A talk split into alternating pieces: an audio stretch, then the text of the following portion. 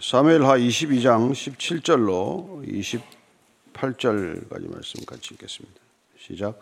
그가 위에서 손을 내미사 나를 붙드시며 많은 물에서 나를 건져내셨도다. 나를 강한 원수와 미워하는 자에게서 건지셨으며 그들은 나보다 강했기 때문이로다. 그들이 나의 재앙의 날에 내게 이르렀으나 여호와께서 나의 의지가 되셨도다. 나를 또 넓은 곳으로 인도하시고 나를 기뻐하심으로 구원하셨도다. 여호와께서 내 공의를 따라 상주시며 내 손의 깨끗함을 따라 갚아주셨으니 이는 내가 여호와의 도를 지키고 악을 행함으로 내 하나님을 떠나지 아니하였으며 그의 모든 법도를 내 앞에 두고 그의 규례를 버리지 아니하였음이로다. 내가 또 그의 앞에서 완전하여 스스로 지켜 죄악을 피하였나니 그러므로 여호와께서 내 의대로 그의 눈앞에서 깨끗한 대로 내게 갚으셨도다. 자비한 자에게는 주의 자비하심을 나타내시며 완전한 자에게는 주의 완전하심을 보이시며 깨끗한 자에게는 주의 깨끗하심을 보이시며 사악한 자에게는 주의 거스르심을 보이시리이다. 주께서 곤고한 백성은 구원하시고 교만한 자를 살피사 낮추시리이다. 아멘. 다윗의 승전가는 전쟁에서 승리한 것을 노래하는 것이지만은 어떻게 보면 우리가 전쟁에서 승리했다는 것보다도 더 큰 구원에 대한 분명하고도 확실한 사건은 없죠. 정말 죽을 수밖에 없는 상황, 패할 수밖에 없는 상황에서 주님께서 도와주셔서 승리하게 하셨다. 그게 전체적으로 우리 구원사에 관한 얘기고, 우리 개인의 한 구원의 큰 스토리도 보면은 우리는 죄에 반드시 필패할 수밖에 없는 존재, 죄와 싸워 이길 힘이 전혀 없는 우리를 주님께서 구원해 주셔서 죄로부터 승리케 하시는 것이 우리 구원의 본질인 이상, 오늘 다윗의 이 승전가를 통해서 다윗이 경험한 구원, 어떻게 보면 이중적 의미의 구원, 단순히 우리가 세상 속에서 승리하는, 승리를 쟁취하는 그런 구원의 그림보다도 더 깊은 뜻에서 우리의 깊은 죄악으로부터 우리를 건져주시는 죄악으로부터의 구원, 이걸 다윗이 두 가지 다 경험했기 때문에 그의 이 구원에 대한 노래는 우리에게 더욱더 현실적으로, 체감적으로 다가오는 것이죠. 그가 뭐 흠이 없이 살았다거나 그런 인간이 아니라 우리와 같이 성정이 같은 사람이고 우리와 같은 죄악을 저질렀던 사람이고 거기서부터 회복되는 것을 함께 경험했던 사람이고, 또한 그는 이길 수 없는 전쟁을 수없이 치르면서 하나님께서 함께 하셨기 때문에 이 전쟁을 주께서 승리로 인도하셨다. 이런 고백이 함께 묻어나는 노랫말이 된 것이죠. 17절 18절입니다. 시작. 그가 위에서 손을 내미사 나를 붙드시며 많은 물에서 나를 건져내셨도다. 나를 강한 원수와 미워하는 자에게서 건지셨으며 그들은 나보다 강했기 때문이로다. 자, 구원에 대한 이렇게 명쾌한 한 절의 말씀이 어디 있겠어요? 구원이란 무엇입니까? 위에서 내려오는 것이다, 이것이죠. 조금 더 가까운 표현으로 번역을 하면 높은 곳에서 내려오는 것입니다. 구원은 우리 안에서 솟아나는 게 아니에요. 땅에서부터 올라오는 게 아니라는 것이죠. 하나님께서 우리를 구원하시는 그 손은 위로부터 내려오는 손이다. 따라서 우리는 신앙이라고 할 때 믿음으로 위를 우러르는 것을 말하고 위를 바라보는 신앙이란 말이죠. 우리는 그저 땅의 것들에 묶여서 땅의 것들을 구하고 땅의 것들을 기도 제목으로 삼지만은 구원받은 자의 기도는 무엇입니까? 위를 바라보며 위로부터 오는 지혜를 얻고자 하고, 모든 삶의 중심의 축을 땅의 것들에 두지 않는, 더 이상 두지 않는 삶이 구원받은 삶 아니겠어요? 따라서 그는 지금 위에서 내미는 손을 경험한 사람이다, 이거죠. 그렇습니다. 위로부터 내려오는 손이 뭐랍니까? 그분의 손을 붙드는 것, 그게 우리가 할 일의 전부죠. 구원이란 그분이 내미는 손을 우리가 붙드는, 그걸 우리는 믿음이라고 말하고 믿음으로 반응한다고 말하는 것이죠.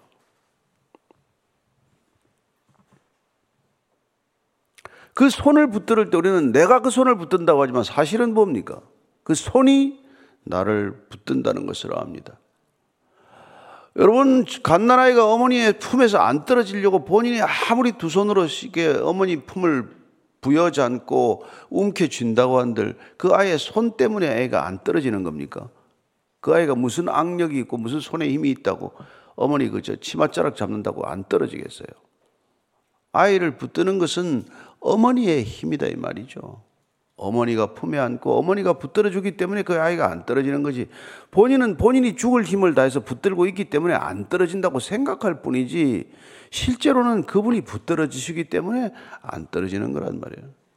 저와 여러분이 오늘 하루도 넘어지지 않는다면 우리의 힘과 능력이 전혀 아니고 그분께서 우리를 실족해 하지 않고 우리를 넘어지지 않게 하시기 때문에 오늘 그래도 멀쩡하게 살아가는 줄로 믿으시기 바랍니다.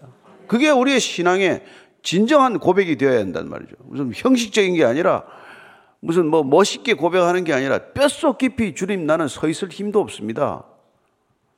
나는 오늘 하루 견딜 힘이 없습니다. 주님이 위로부터 내밀어주는 이 손이 없고 나를 붙드는 힘이 없으면 나는 오늘 하루를 못 삽니다. 이게 우리 신앙의 고백 아닙니까? 그래서 나를 많은 물에서 건져내셨도다. 여러분, 구원은 건져주는 거란 말이에요. 우린 다 수렁에 살고 있지 않습니까? 뭐가 대단합니까, 이 세상이? 예?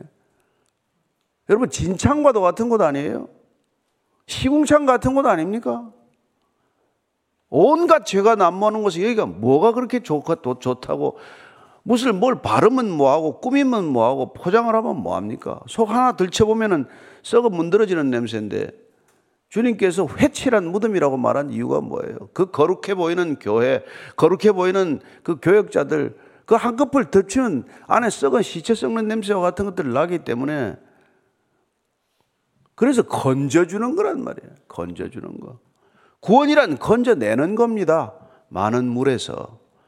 많은 물이란 건 그 당시 상징적으로 지극한 혼돈을 뜻하기도 하고 악한 어떤 그런 실체들을 상징적으로 표현하는 상징어, 그림과도 같은 언어죠. 많은 물에서 건져준다. 하나님께서 저와 여러분들을 이 세상 가운데서 건져주시는 거란 말이에요. 예수님께서 그것을 불러내신다고 표현하십니다. 건져주는 것과 불러내시는 것과는 같은 뜻이에요. 교회란 불러낸 존재입니다. 건져주신 존재예요. 교회는 세상 속에 있지만 세상에서 건져주신 거란 말이에요. 교회는 세상에 있지만 세상에서 불러낸 사람들이란 말이에요. 세상이 좋다고 여기서 넉넉고 살아가는 사람들을 불러내는 거란 말이에요. 넌 나와라. 거기서 나와라. 여러분, 9.11 테러가 날 때 그 거대한 쌍둥이 빌딩이 부의 상징이요, 뉴욕의 상징이요, 미국의 번영의 상징 아닙니까? 어쨌건 그 쌍둥이 빌딩이 비행기에 폭격을 맞아서 무너질 때 다 뛰어나와라. 거기서 빨리 뛰어나와라. 사는 길은 뛰어나오는 거란 말이에요. 구원이란 이 세상 속에 소망을 발견하고 이 세상 속에서 죽기 살기로 붙들고 있는 게 아니라 나오는 거란 말이에요. 나와서 주님을 따르다가 주님께서 다시 가라고 해서 할 수 없이 내키지 않는 걸음이라도 다시 돌아가는 거란 말이에요. 오라고 하신 그분께서 가라고 해야 그곳에 가는 거예요. 그렇지 않습니까? 그래서 나를 강한 원수와 미워하는 자에게서 건지셨다는 거예요. 여러분, 이 세상에 그리스도인들을 누가 좋아합니까? 예수쟁이들을 누가 좋아해요? 근데 미워하는 사람들 보면 다 강한 사람들이에요. 다 돈도 많고 권력도 대단하고 추종자들도 대단하고 댓글 부대도 대단하고. 그리고 미워하기를 죽이고 싶죠. 저것들만 없으면 세상이 좀 살만할 텐데 그렇게 생각하지 않습니까? 거기서 건져주셨다는 거예요. 왜요? 그들이 나보다 강했기 때문에 건져주셨다고 말합니다. 다윗은. 예. 우리보다 강한 사람들 틈에서 살아가는 거예요. 자, 19절, 20절 보겠습니다. 시작. 그들이 나의 재앙의 날에 내게 이르렀으나 여호와께서 나의 의지가 되셨도다. 나를 또 넓은 곳으로 인도하시고 나를 기뻐하심으로 구원하셨도다. 재앙의 날이 반드시 이릅니다. 그때 우리가 의지할 바는 나의 하나님, 그분밖에는 의지할 데가 없단 말이에요. 재앙의 날에 우리가 이르렀을 때 우리가 어디를 바라봐야 됩니까?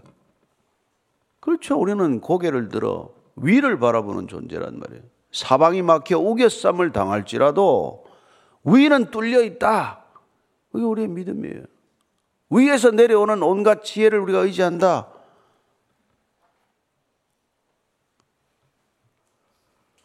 여호와께서 나의 의지가 되는 것, 그게 우리 신앙의 걸음이에요.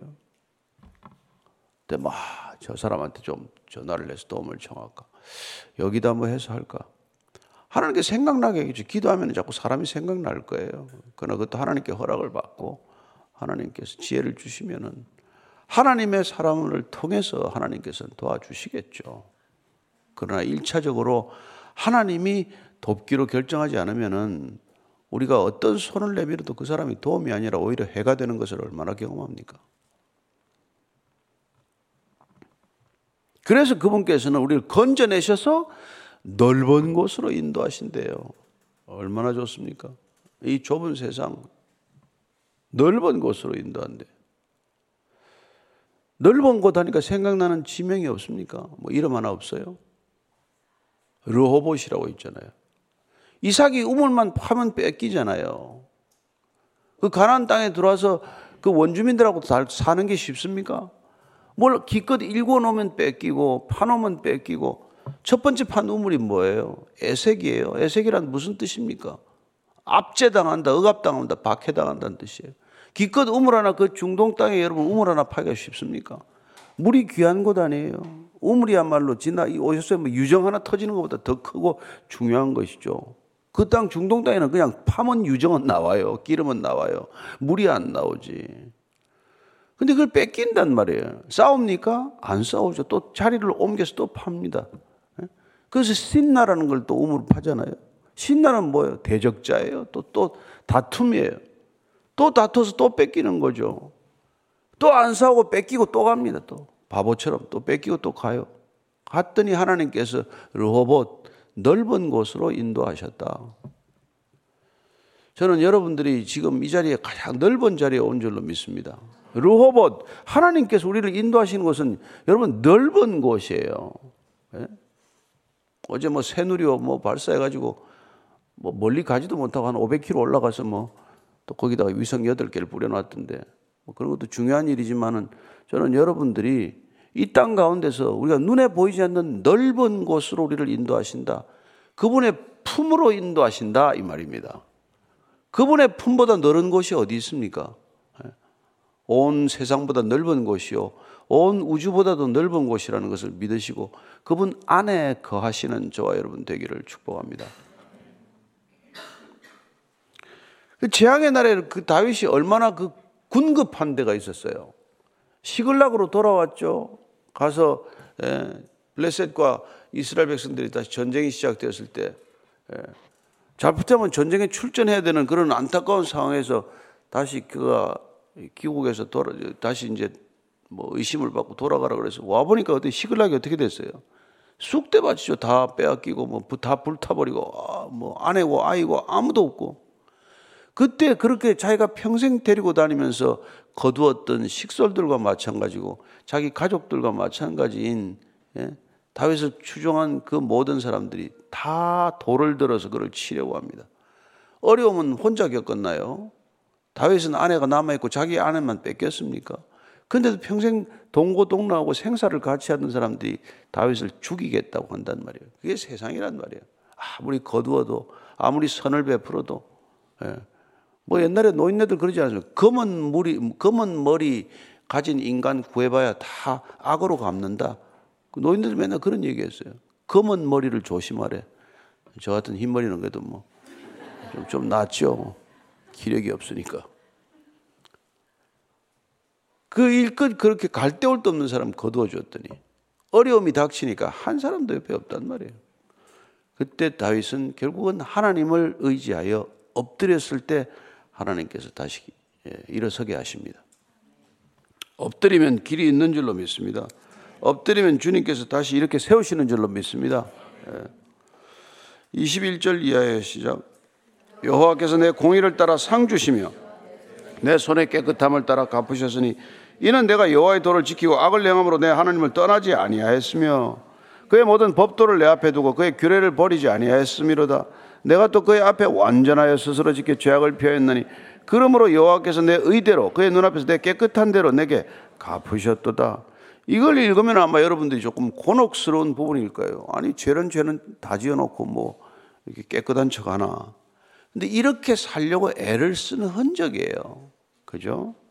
법도를 앞에 두고 규례를 버리지 않으려고 나름대로 애를 썼단 말이에요. 그래서 다윗이 죄를 안 지은 완전 흠없는 무흠한 이 자가 아니라 그 모든 상황에도 불구하고 다시 그가 돌이켜서 어쨌건 하나님을 쫓기 위해서 죽을 힘을 다했다는 사실 때문에 그는 하나님께로부터 버림받지 않은 사람이 되었단 말이에요. 예. 그래서 다윗에 대한 평가를 보면은 우리가 뭐 사실은 어떻게 보면 극명한 평가가 갈릴 수가 있죠.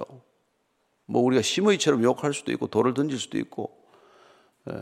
그러나 이제 우리가 보통 열왕기로 가면은 역대기나 열왕기조에 가면은 이렇게 다윗을 어떻게 평가하는지에 대한 기준들이 물론 다윗 왕조적 입장에서의 평가지만 다윗에 대한 평가를 한번 살펴볼 필요가 있어요. 그는 오늘 이렇게 노래하고 있지만 그러면 후대들은 어떻게 그를 평가했을까? 그죠? 그게 우선 열왕기상 3장 6절 말씀입니다. 시작. 솔로몬이 이르되 주의 종 내 아버지 다윗이 성실과 공의와 정직한 마음으로 주와 함께 주 앞에서 행함으로 주께서 그에게 큰 은혜를 베푸셨고 주께서 또 그를 위하여 이 큰 은혜를 항상 주사 오늘과 같이 그의 자리에 앉을 아들을 그에게 주셨나이다. 물론 뭐 솔로몬이 아버지를 칭송하는 얘기지만은 어쨌건 이런 평가를 아들로부터 지금 받고 있단 말이에요. 어쨌든 이 아들 솔로몬으로부터 아버지가 어떤 아버지냐, 정직한 마음으로 하여튼 주께서 행하는 길을 가려고 몸부림쳤던 우리 아버지, 그런 아버지로 아들에게 어떻게 평가받는가 중요합니다. 여러분 자녀들에게 어떻게 평가받는지. 그죠? 열왕기상 또 11장 4절 같이 읽겠습니다. 실례. 솔로몬 나이가 많을 때 그의 여인들이 그의 마음을 돌려 다른 신들을 따라 하였으므로 왕의 마음이 그의 아버지 다윗의 마음과 같지 아니하여 그의 하나님 여호와 앞에 온전하지 못하였으니. 보십시오. 솔로몬이 그렇게 아버지를 그렇게 칭송하고 아버지가 어떤 길을 갔는지를 알지만 인생을 아버지를 안다고 그 길 가집니까? 본인은 못 간단 말이에요. 같은 아버지 아들이라도. 그래서 다윗의 마음과 같지 않았다. 다윗의 길로 끝까지 완주하지 못했다. 이런 거죠. 다윗은 하나님 여호와 앞에 끝까지 온전한 길을 가려고 했지만 그러지 못했다는 거예요. 14장 8절 말씀 한번 읽겠습니다. 14장 8절 시작. 나라를 다윗의 집에서 찢어내어 내게 주었거늘 너는 내 종 다윗이 내 명령을 지켜 전심으로 나를 따르며 나 보기에 정직한 일만 행하였음과 같지 아니하다.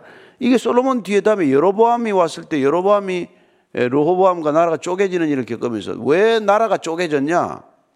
내 종 다윗이 명령을 지켜서 나름대로 전심으로 나를 따르며 정직한 일을 행하였음과 같지 않다는 거예요. 정직하지만은 않았지만은 정직하려고 애를 쓴 흔적이에요. 그래서 우리가 시편 23편의 3절 말씀처럼 여호와께서 나의 자기의 의를 위하여 나를 인도하셨다고 고백하는 거라는 거예요. 그 이름을 위하여 의의 길로 인도하셨다. 하나님은 하나님을 바라보고 끝까지 하나님을 경외하는 사람은 그가 서로 길을 놓치고 길을 잘못 들어도 아버지 그분의 이름을 위하여 우리를 의의 길로 돌이키실 줄로 믿으시기 바랍니다. 아버지만 떠나지 않으면.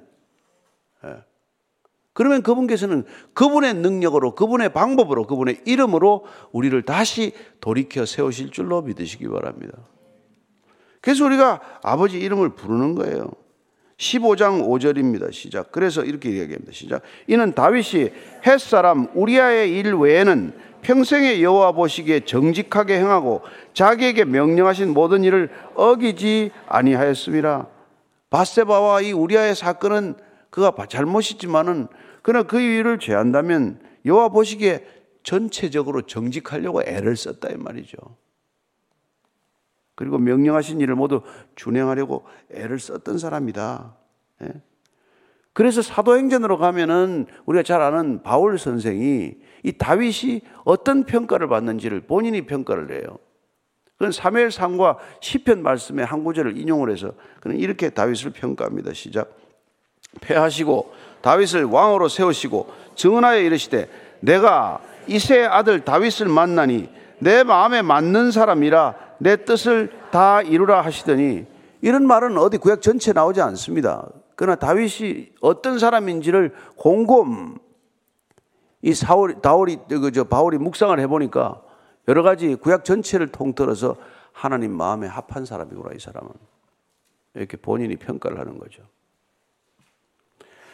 그렇습니다. 우리 인생 전체에 누가 완전 무결하겠습니까? 흠없는 사람이 어디 있습니까? 그러나 우리가 돌이킬 줄 알고 회개할 줄 알고 그리고 하나님을 다시 전심으로 의뢰할 때 하나님께서는 다시 그를 돌이키실 줄로 믿습니다. 그래서 전체적으로 그의 생애가 하나님 중심의 삶이 되는 게 그렇게 중요하단 말이에요. 그게 은혜라는 건, 그게 은혜. 그 은혜는 어떻게 나타납니까? 26절 이하의 시작. 자비한 자에게는 죄의 자비하심을 나타내시며 완전한 자에게는 죄의 완전하심을 보이시며 깨끗한 자에게는 죄의 깨끗하심을 보이시며 사악한 자에게는 죄의 거스르심을 보이시리이다. 보니까 하나님께서는 우리의 태도와 중심을 보시고 마치 우리의 태도와 중심이 당신의 거울인 것처럼 그 인간의 태도와 중심이 하나님께 비치는 대로 하나님께 대접해 주신다는 거구나. 그런 뜻으로 우리가 받아들이게 된단 말이죠.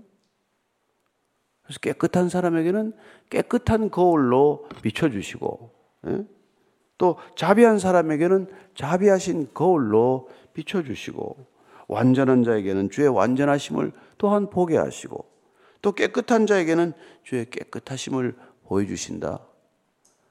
그래서 여러분, 만물보다 심히 부패한 것이 우리의 마음이지만 이 마음으로부터 무릇 생명이 나오기 때문에 지킬 어떤 만한 것보다도 내 마음을 지키라. 이게 우리가 자원 말씀 아니에요? 예. 그래서 주님께서 우리의 팔복을 설명하실 때, 말씀하실 때 뭐예요? 예. 심령이 가난한 자가 복이 있고 애통하는 자가 복이 있고 온유한 자, 의에 줄이고 목마른 자, 긍휼을 베풀 줄 아는 자, 마음이 청결한 자, 화평케 하는 자, 의로의 박해를 받는 자, 이 모든 것들이 여러분 우리가 마음을 통해서 우리 마음에 비친 대로 누군가의 관계를 맺는 것을 뜻하고 그렇게 관계 맺는 방식에 따라서 하나님께서 복을 부어주신다 이 말이죠. 그 복은 우리가 생각하는 무슨 재물복도 아니고 권력복도 아니에요. 그런 것들은 저기 이방 종교에 나가서 찾으시고 우리가 하나님께 구하는 복은 신령한 복인 줄로 믿으세요. 여러분, 그 복이 있으면은 나머지는 따라올 수도 있고 안 따라올 수도 있지만은 안 따라와도 굶어 죽지는 않는다 이 말이에요. 이 시대가 어떤 시대인데 여러분 굶어 죽습니까? 실직하면 돈을 더 받더만. 아니면 그렇다고 실직하라는 말도 아니고 너무 실업수당 타먹으려고 애쓰지 마십시오.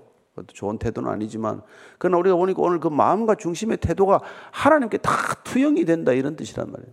여러분 마음 먹는 거 다 하나님이 아신단 말이에요. 우리의 존재는 뭡니까? 하나님이 나를 모르신다라고 생각하니까 문제가 생기는 거 아니에요? 그분이 우리의 일투족만 아는 게 아니에요. 우리의 생각까지도 아시고 우리가 무슨 동기로 저 말을 하나, 무슨 뜻을 가지고 무슨 목적을 가지고 저 일을 하나, 그걸 아는데 속으시냔 말이에요. 사람은 다 속겠죠. 그래서 28절입니다. 시작. 주께서 곤고한 백성은 구원하시고 교만한 자를 살피사 낮추시리다. 하나님이 세상을 다스리는 방법 간단하네. 예. 교만과 겸손을 통해서 세상을 다스리세요. 놀라운 일 아닙니까? 뭐 복잡한 통치 방법이 없어요. 교만한 자를 낮추시고 겸손한 자를 높이신다. 아니 실제 보면 안 그런데 정반대인데, 우리가 사는 시간만 가지고 보지 말라 이 말이에요. 예, 우리만 가지고 보지 말라 이 말이에요. 우리가 우크라이나 전쟁에서 몇 달이나 견딜 거라고 생각을 했어요. 안 되잖아요. 푸틴의 교만이 이렇게 통하지 않지 않습니까? 저는 다른 독재자들의 교만도 통하지 않으리라고 믿습니다. 다른 교만한 정치인들의 저 행태도 고칠 거라고 믿습니다. 우리가 정신 차리면, 우리가 길을 벗어나지 않으면, 우리가 의의 길을 갈 때 이게 그게 가능하단 말이에요. 그게 안 가면 다 같이 휩쓸려서 다 망하는 거예요. 그게 마지막 둠스데이 심판의 날이에요. 하나님께서 난 한 사람이라도 구원할 사람이 있으면 정말 하루라도 참겠다 하면 천년이 가버리겠지만, 그러나 우리가 우리의 길을 벗어날 때 하나님께서는 가차 없는 거죠. 더 이상 기대할 바가 없는 거니까. 문제는 타락한 세상에 있는 것이 아니라 거룩해야 할 교회에 있다는 것을 기억하십시다. 오늘 기도할 때 하나님, 제가 있어야 할 자리에 있게 하소서. 예. 나 여호와가 거룩하니 너희도 거룩하라고 하신 말씀 다시 기억하게 하옵소서. 우리에게는 거룩이 능력이고 거룩이 행복인 줄로 믿습니다. 하나님, 주께서 함께하여 주옵소서. 같이 한번 기도하겠습니다. 하나님 아버지, 세상에 얼마나 잘난 사람이 많은지 모릅니다. 얼마나 능력 있는 사람이 많은지 모릅니다. 그들 앞에 서면 우리는 정말 점점 작아지는 것을 경험할 수도 있고 위축감이 들고 정말 좌절하고 낙심하고 절망할 때도 있지만, 그러나 하나님께서 우리의 중심과 태도 가운데 좌정해 주셔서 하나님이 함께 하시면 세상이 작아 보일 줄로 믿습니다. 하나님이 함께 하시면 세상이 하찮아 보이는 것을 경험합니다.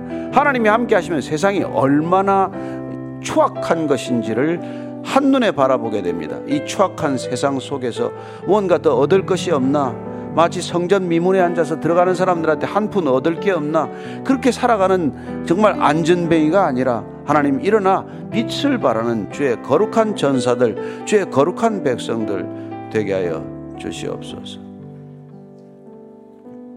하나님 아버지, 그저 눈만 들어 사울을 번뜩이면서 뭐 좀 덕될 것 없나, 뭐 좀 돈 벌 것 없나, 뭐 좀 해먹을 것 없나, 그렇게 살아가는 세상입니다.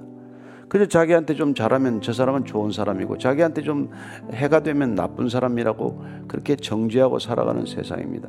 하나님, 그러나 주님 우리 안에 좌정하셔서 주님 말씀으로 우리를 빚으시고 날마다 위경 때도 말씀을 주셔서 하나님 말씀만을 기준으로 삼고 말씀만을 정말 목표로 삼고 살아가는 주의 백성들 되게 하여 주옵소서. 성결한 백성 되게 하셔서 거룩함이 정말 인생의 능력이 되게 하시고 거룩함이 인생의 기쁨이 되게 하여 주옵소서.